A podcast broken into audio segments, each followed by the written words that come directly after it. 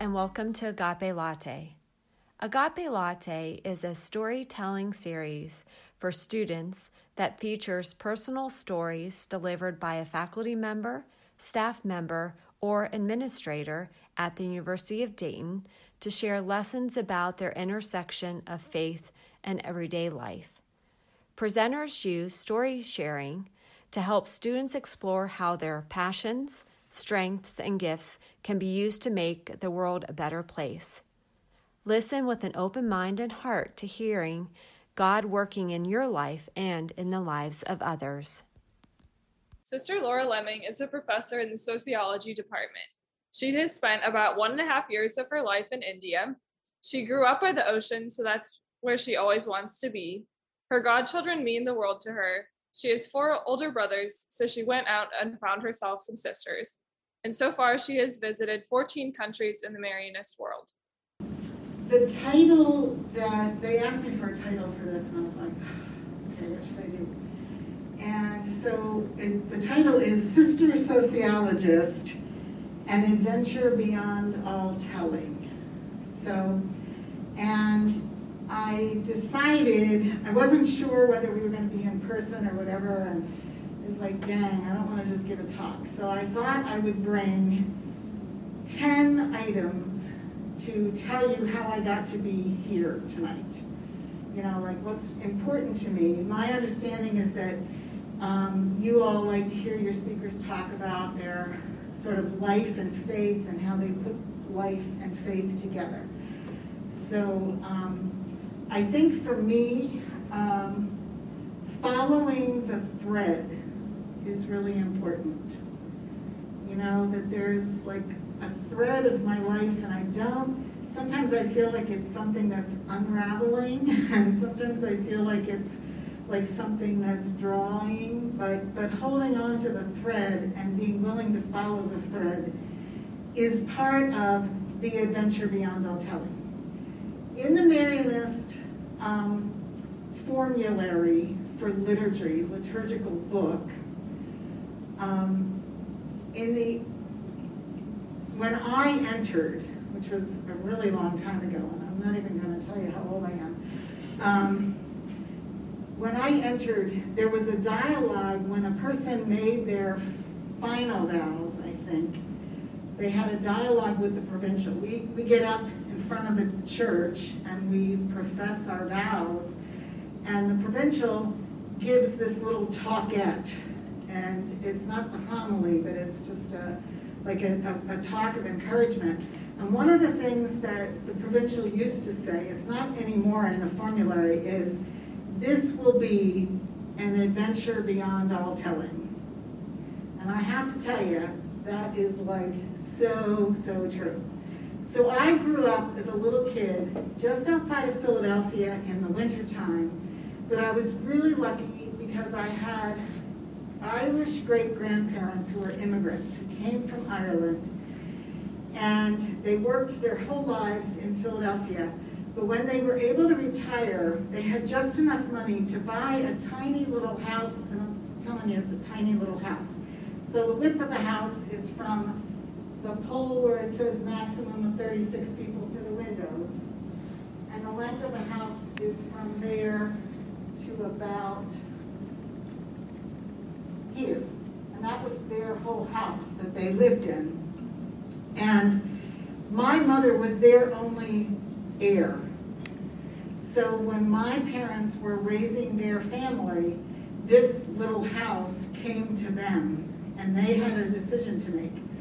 Do we raise our kids in the summer in the city and have them running around city streets? Or do we move to the beach every summer? And live in this tiny little house. And we, our house in Philly was not a whole lot bigger than this house, although it had two stories.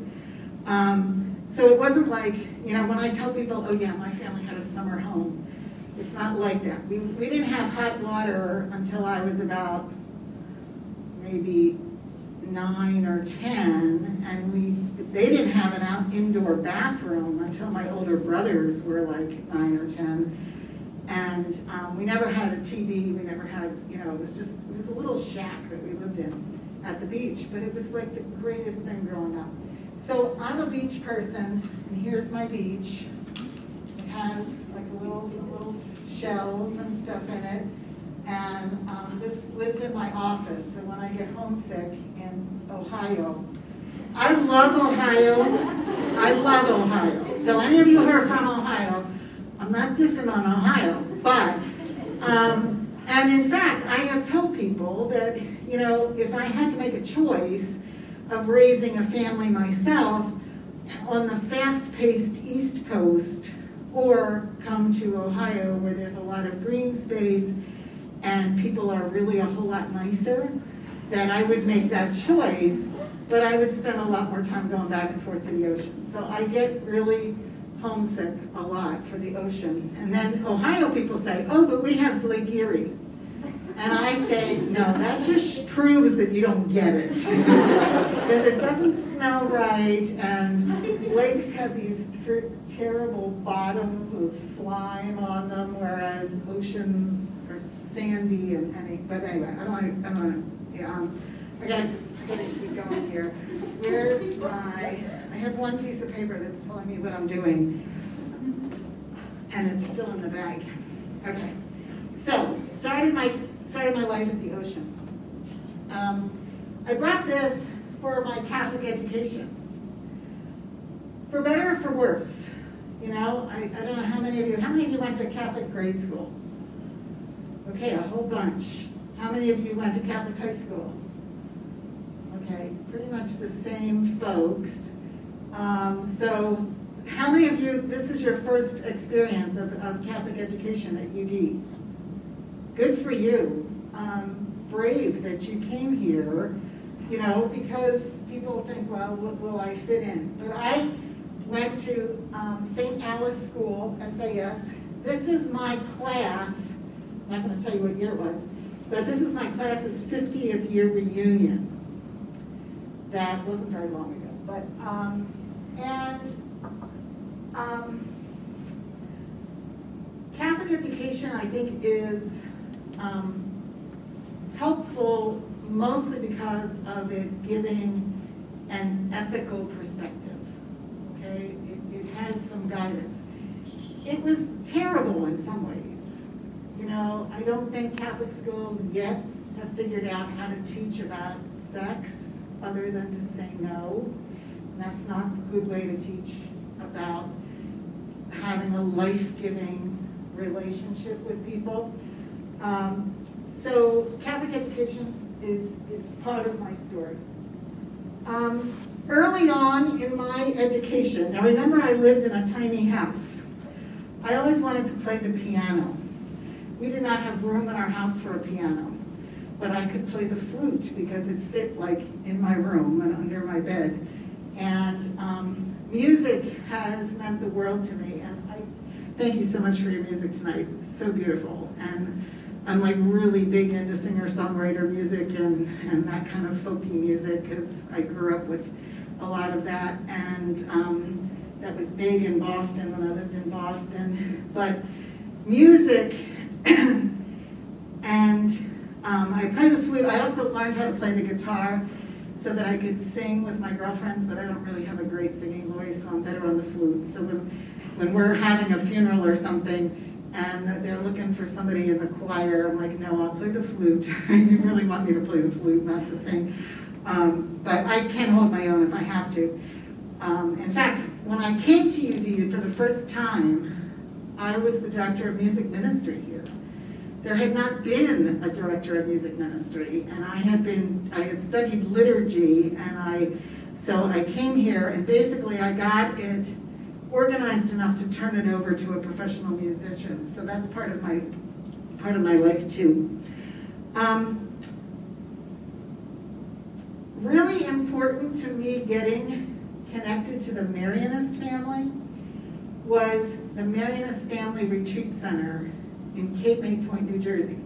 Now, my family's little house, this little place here, was in Cape May Point. If you can picture the state of New Jersey and how it goes like down into the little tiny point, that's Cape May Point. And I grew up there in the summers. in 1960, we had this giant hurricane that almost wiped Cape May Point off the map. And so the property values went really, really low, which allowed the Marianists to pick up this, what they called, I, I wish I could pass it around, but I'm sure I'm not allowed to do that because of COVID. Um, what they called, so you later, maybe we'll, we'll move the table to the doorway, and as you go by, you can see some of these things.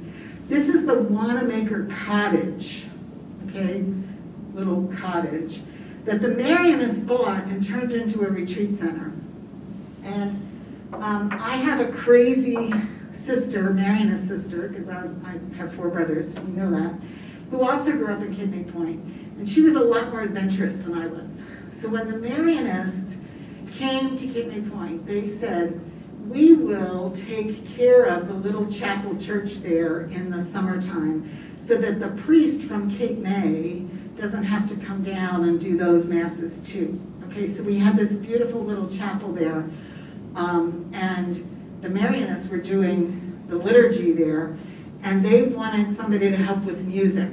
So my friend Grace took me in tow, and we went down and we knocked on the door of the big Marianist house, scared to death. And this brother came out in white painter shorts and a white t-shirt covered, spattered with paint and a paintbrush in his hand. He was the guy that we had seen in his black suit and tie uh, at church on Sunday, and she volunteered to do the music. Grace, we, Grace at the time was 16 years old. She had stopped taking piano lessons when she was about 12. okay, so this is, now I have been playing the flute at this point for about two and a half years, and um, I can hold it, hold a tune, you know, on the flute. So Brother Tom was like, yeah, you can do the music for us. This was back in the day of the four hymn liturgy. All you did was an opening song, a offertory song, they called it that, a communion song, and a closing song. So it wasn't as developed as music is now. And um, he took us down to the chapel and showed us the organ. Now, Grace has never played an organ before. She has only played a piano. And we discover that the organ is a pump organ. So you have to pump it in order to play it. It's, it's basically like a fancy accordion. So in order to get the sound, you have to pump your feet. Grace was not coordinated enough to do that. so I played the flute and pumped while she played, you know, I played the melody and she played chords. And it was the worst music ministry you can ever imagine. I got a lot better at that before Dayton hired me as the music director. But, um, so, but music my experience with music and my music in prayer has convinced me that um, in order to change people's hearts, you have to touch them at that feeling level and at the right brain level. I don't think we're ever going to convince people to be anti-racist or convince people to um, share and be willing to give up a little bit of our market mentality so that everybody can have what they need. But I think we have to move people to do that. And I think music and the arts, theater is, is really, really key to that. So I'm really glad that I have persisted, continue to play my flute. I played in an orchestra in high school and, um, and played a lot for Marianist stuff. So, um, so the Marianists um, helped me two years after Grace and I started volunteering doing music. And then Brother Tom roped us into being kitchen maids. So we helped the brother, when there were big groups, we helped them cook. Um, that was also a fiasco, but I won't go into that tonight. Um, ask me sometime if you want to hear some funny stories. But um, they, they decided to turn this retreat house into a retreat center for whole families. So the family, and Claire Evans's family has been on family retreats at another, did you, have you, did you guys ever go to Cape May? Okay, great. So, so they turned this, isn't it a cool place? Yeah. Yeah, so um, they turned it into a place for families to make retreat. And the idea originally was for large Catholic families, because this is back in the early 70s. And you still have a lot of Catholic families um, who have like nine and 10 kids. And families with nine and 10 kids can never go on vacation. But they could go on a retreat at a big ramshackle retreat center um, for a minimal amount of money and have an amazing time. And so, um, and a couple years after that, um, the Marianist sisters came to the retreat center for the first time to help with the family retreats. By this time, my friend Grace has moved to Dayton and became, she was going part-time to UD, but working in Dayton. And she knew the Marianist sisters well. And uh, she wrote to me and said, Sister Gretchen's going to be at the retreat center. You have to go meet her. So I went up and I met Sister Gretchen, and Gretchen was like, oh my gosh, you play guitar? Can you come help me with, with music? And can you um, help with the kids? Because at that time, they, there were like, remember, big Catholic families with 10, 10 kids each, or 8, 9, 10 kids, 6, 7 maybe. And um, there were like 30 kids in a, in a group, and she and Brother Al were the only two who were adults with, with all this group of kids. So I started volunteering in the family program and met the Marianists, got to know um, the joy of the life that they lived, um, the integrated nature of the life in that um, in the Marianist family we are sisters and brothers and priests and lay people who all share a common mission. And we have different roles that we play in it, but, but there's an equality that is really unique in the church. And, um, and I was like, these people are amazing. I had never experienced, the church in Philadelphia was a, a very, and still is in some ways, um, sort of a, a rigid kind of Catholicism.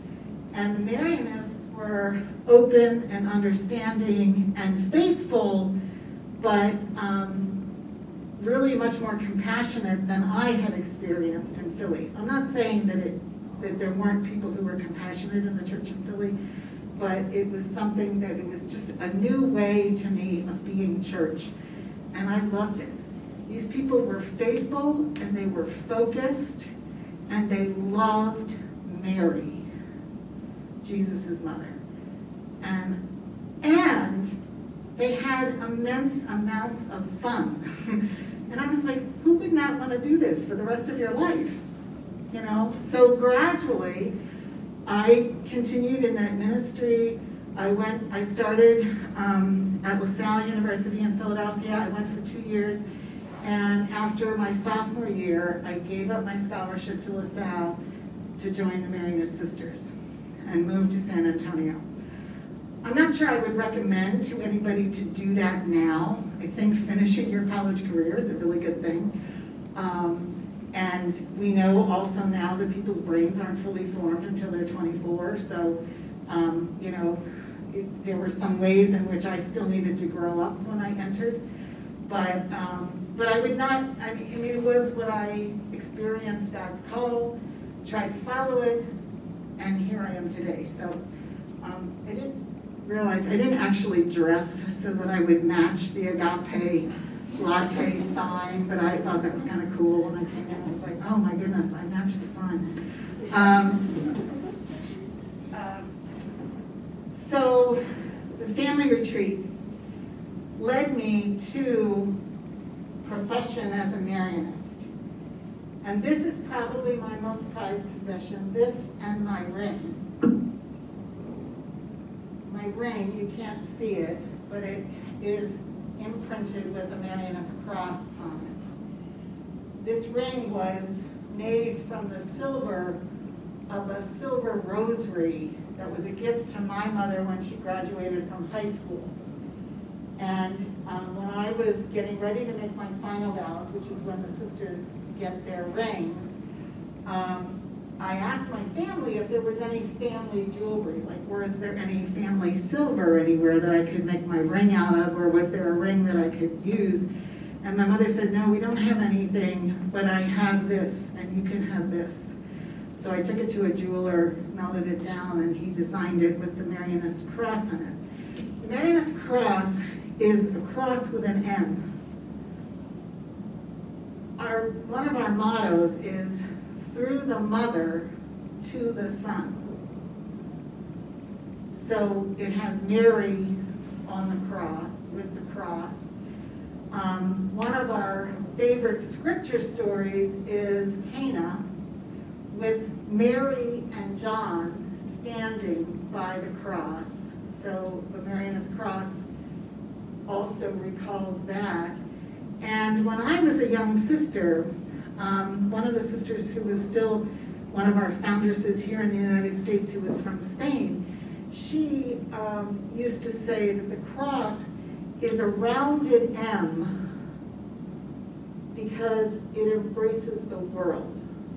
The Marianist family embraces the world.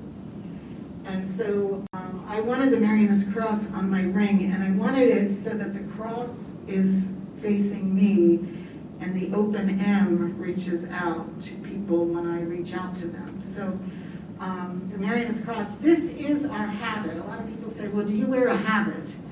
And uh, according to our, the, the common the common thing that all the sisters in the world have is a silver ring and a Marianist cross. And then we wear clothing appropriate to the culture in which we serve. So our sisters who live in Korea and Japan um, where everybody has a uniform. Like if you if you have any job, there's a uniform that goes with it. They wear habit. In in India, our sisters wear a particular color sari, but they wear a sari like Indian women do, or salwar kameez. Um, so this whole Marianist thing, I was like, I fell in love with it, and I just followed the thread. Followed the thread to here at UD. I was here as a campus minister many years ago. I was a residence hall campus minister first in Marycrest, and then I was in, um, when I became the director of residence hall ministry here, I moved up to um, Virginia Kettering because they had just built the first part of Virginia Kettering, and I was the campus minister there while I supervised the graduate assistant program. And I was like a really happy campus minister. Um, I didn't, I couldn't find, I, I know I have one of these campus ministry stickers, but I couldn't find it, so I just brought my t-shirt um, as the sample of um, being a happy campus minister. But I will say that in those years, I was doing music in the beginning, and then I was focused on residence hall ministry and started the graduate assistant program. And um, was happily moving along, but I did have the experience of people kept saying to me, you know, Sister Laura, you'd make a really good priest. Did you ever want to be a priest? And uh, initially my answer was, well, no, I, that's not even a possibility, so I haven't even thought about it. But, but students kept saying that to me. And I also had, um, this is, we're talking the 80s now into the early 90s, and I had um, women who were juniors and seniors, like a little bit older, who would come to me sort of one at a time and say, um, you know, how do you, you seem to be somebody who um, is like really Catholic, but you also seem to be somebody who really gets um, women who want to be um, authentic and to fully live their vocation and, and truthfully to be feminist. Now, I know feminism has a bad name in some ways. Um, and so I had to really start thinking about that and I realized, you know what? I do feel called to priesthood, but that's not a possibility for me. because the church hasn't opened up that possibility yet. Um, so now what do I do? You know, like I'm a happy campus minister, but I also have this feeling of there's something more that I should be doing. And um, one of the avenues that opened up to me pretty early on, a little bit earlier than this, was around, well, the mid 80s. Um, I went to a talk about, at the time, Latin America was in deep doo doo. A lot of disarray in Latin America with um, civil wars and all kinds of things going on. And um, they, uh, one of the um, brothers here invited me to be part of a delegation from UD and some other colleges to go to Colombia to study um, liberation theology for a summer and to learn the connections between North and South America and to understand that kind of thing. And that was led by um, a, a Colombian sociologist. Okay, so getting the theme, sociology here. I wasn't really thinking about sociology. I, my undergrad was in theology and psychology. So I thought if I ever went back to grad school, the, I had already done a master's in theology.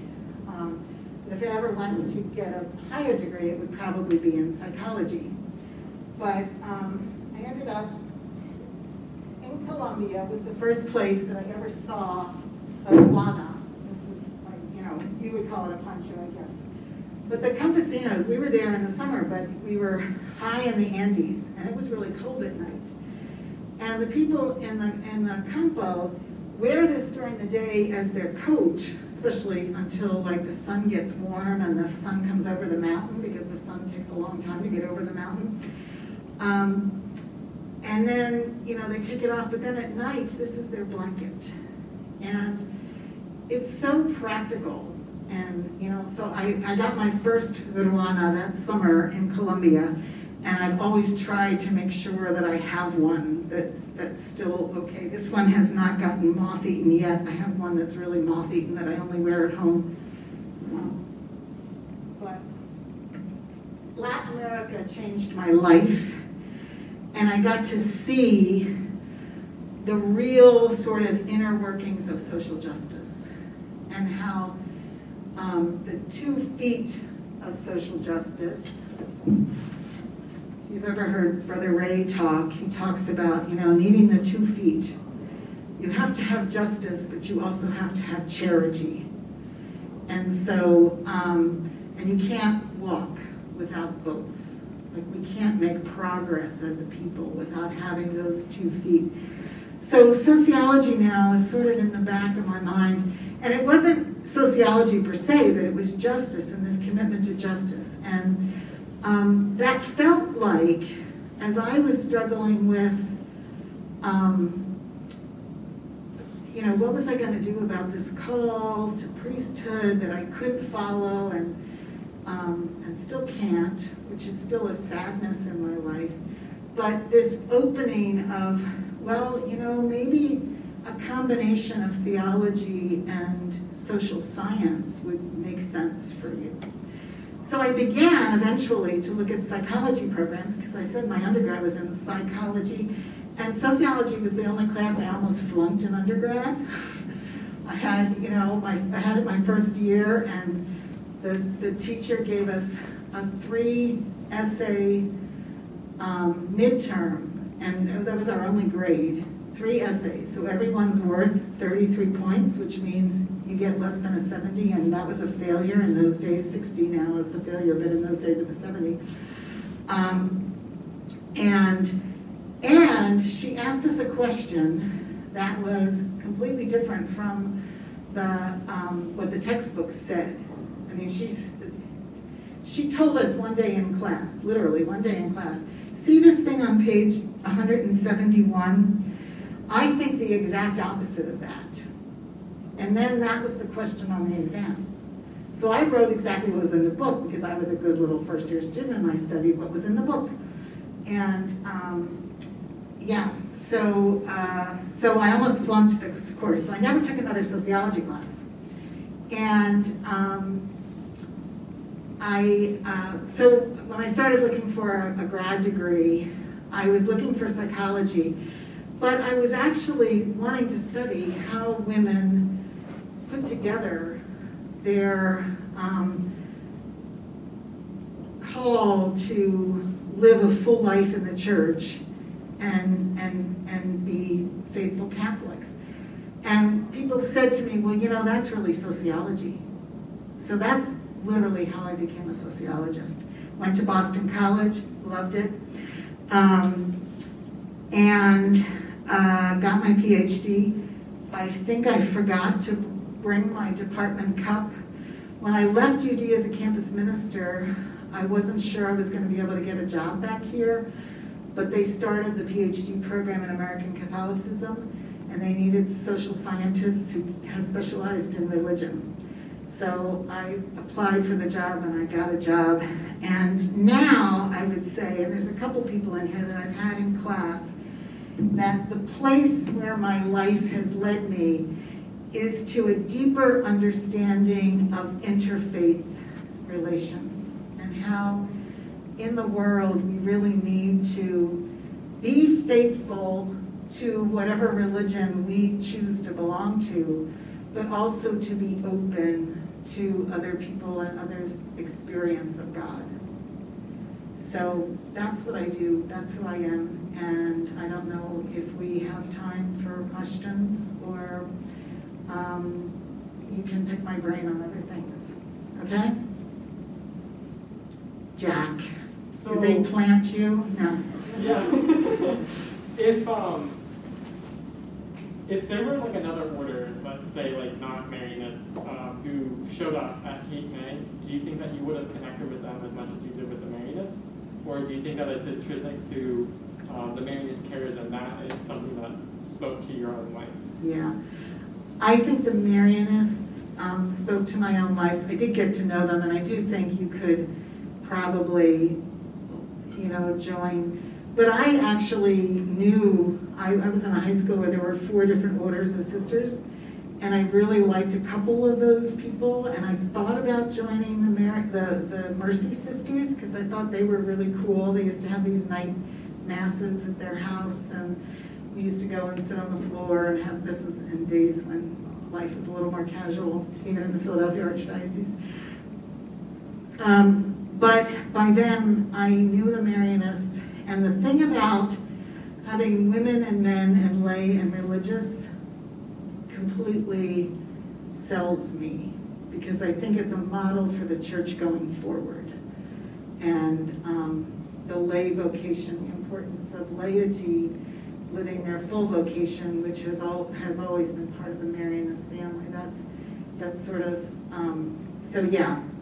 I, I don't know if some other order had been running. This is just that St. Joseph had a house in Cape May Point too, but I didn't get to know them and they didn't invite me to participate in their ministry.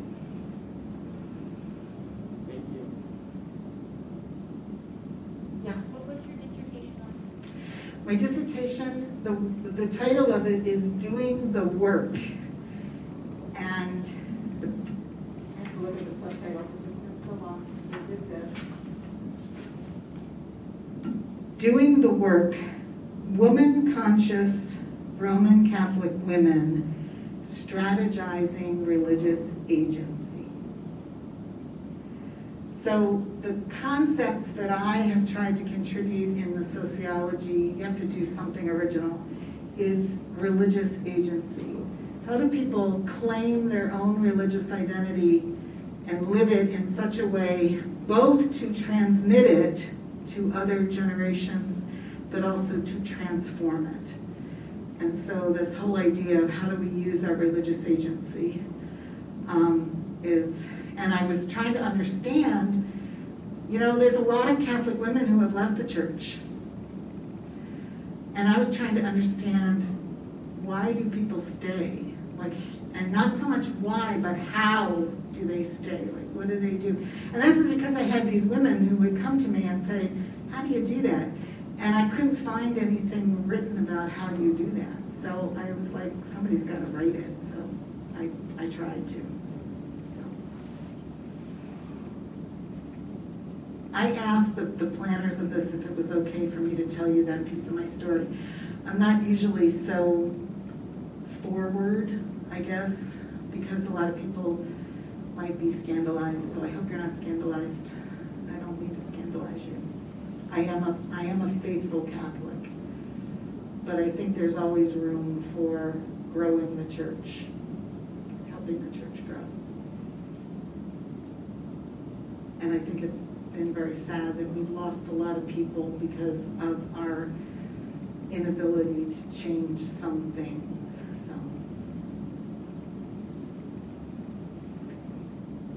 What else? If you don't ask me questions, I'm gonna ask you questions. Like, who's from the, oh, go ahead.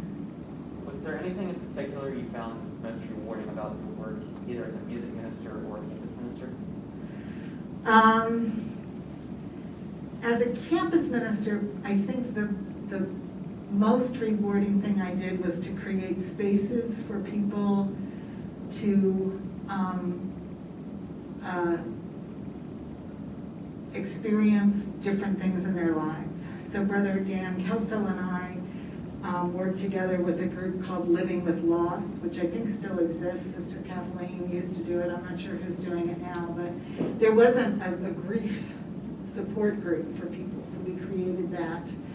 Um, I created a circle of women who wanted to um, have other experiences of prayer, nothing crazy or out of line, but, but you know, wanted to have prayer with music and, and women's voices and stuff like that. So we had a group called Sacred Circle, um, which um, uh, I thought was really good. And then mostly I think the best thing was starting the graduate assistant program to train new campus ministers. That was accompanying younger campus ministers and helping them gain the experience that they needed. That was, that's probably part of my legacy.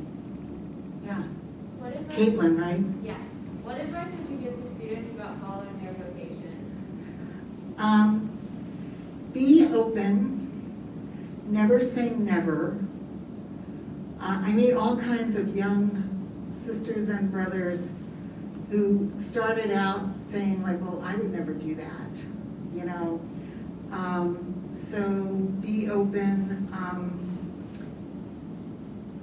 think about what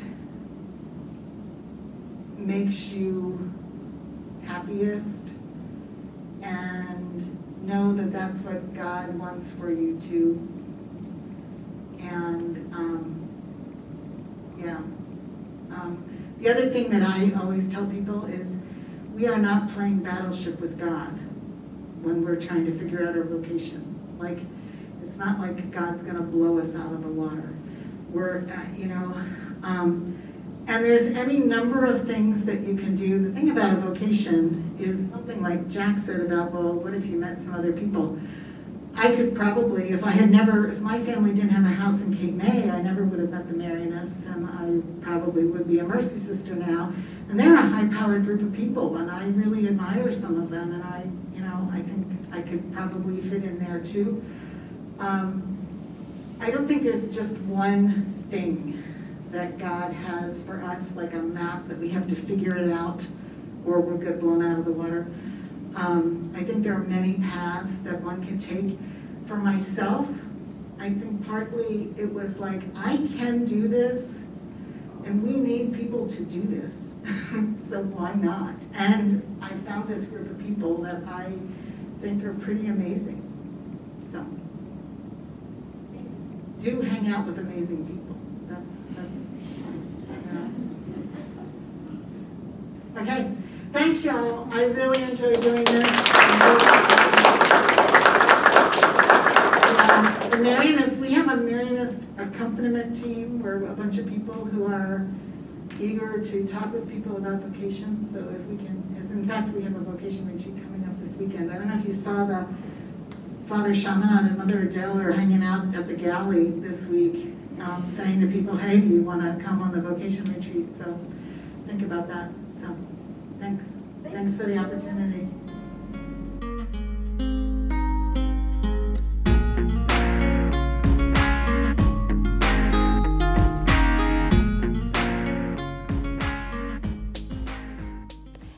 Thank you for listening to our Agape Latte podcast today.